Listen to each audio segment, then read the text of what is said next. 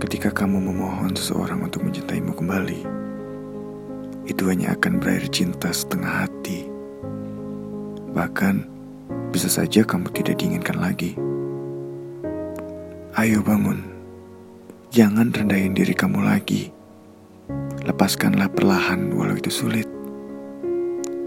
Kamu pantas mendapatkan seseorang, tetapi bukan dia. Semangat kamu. Semangat!